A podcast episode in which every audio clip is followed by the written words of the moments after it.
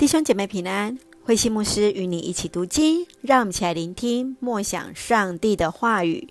约书亚记第三章到第四章，进入迦南历时为记。约书亚记从第三章到第五章第一节是记载以色列人过约旦河的过程。约书亚第一次对全体以色列百姓精神喊话，要求他们要先洁净自己。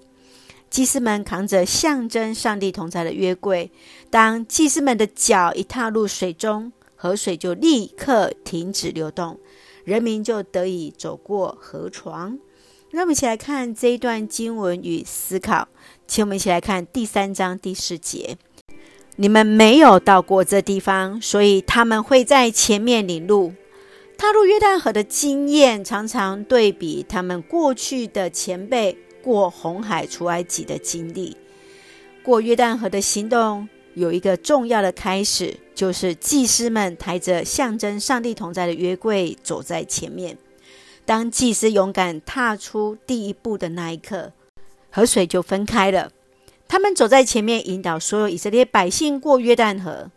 走在前面的祭司内心要有强大的信心呐、你是否愿意接受呼召，引领弟兄姐妹走在前面呢？不要怕，上帝必使我们经验上帝同在的力量，使我们能够成为那走在前面，使我们能够来引领弟兄姐妹。愿主来装备我们，让我们来领受呼召。继续，请我们来看第四章第七节：上主的约柜过约旦河时，河水停止流动。这些石头要永远使以色列人纪念在这里所发生的事。以色列人为要纪念上帝的作为，会立时做记号。约书亚要求十二个支派各派一个人，从约旦河中取出一块石头过河。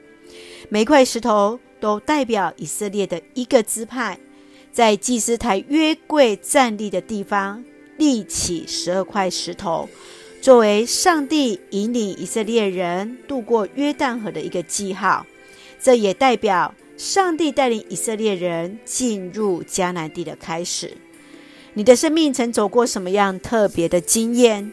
是否你也曾有那与上帝立约之时呢？主来帮助我们，常常纪念，常常数算恩典。让我们一起来看第三章第五节，作为我们的金句。你们要洁净自己，因为明天上主要在你们当中行神迹。要先洁净自己，让我们一起经历上帝的神迹奇事，就在我们当中。让我们一起用这段经文来作为我们的祷告。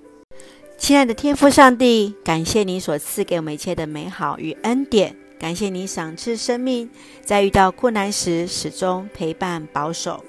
当我们在面对大水漫过的险境，伸手扶持我们，经验渡过那约旦河。谢谢你，使我们的生命得以与你紧密连结。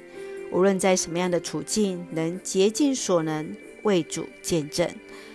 赐福恩待保守我们所爱的教会与每位弟兄姐妹身体健壮，灵魂兴盛。恩待保守我们所爱的台湾，所爱的国家。来成为上帝你恩典的出口，感谢祷告是奉靠主耶稣基督的圣名求，阿门。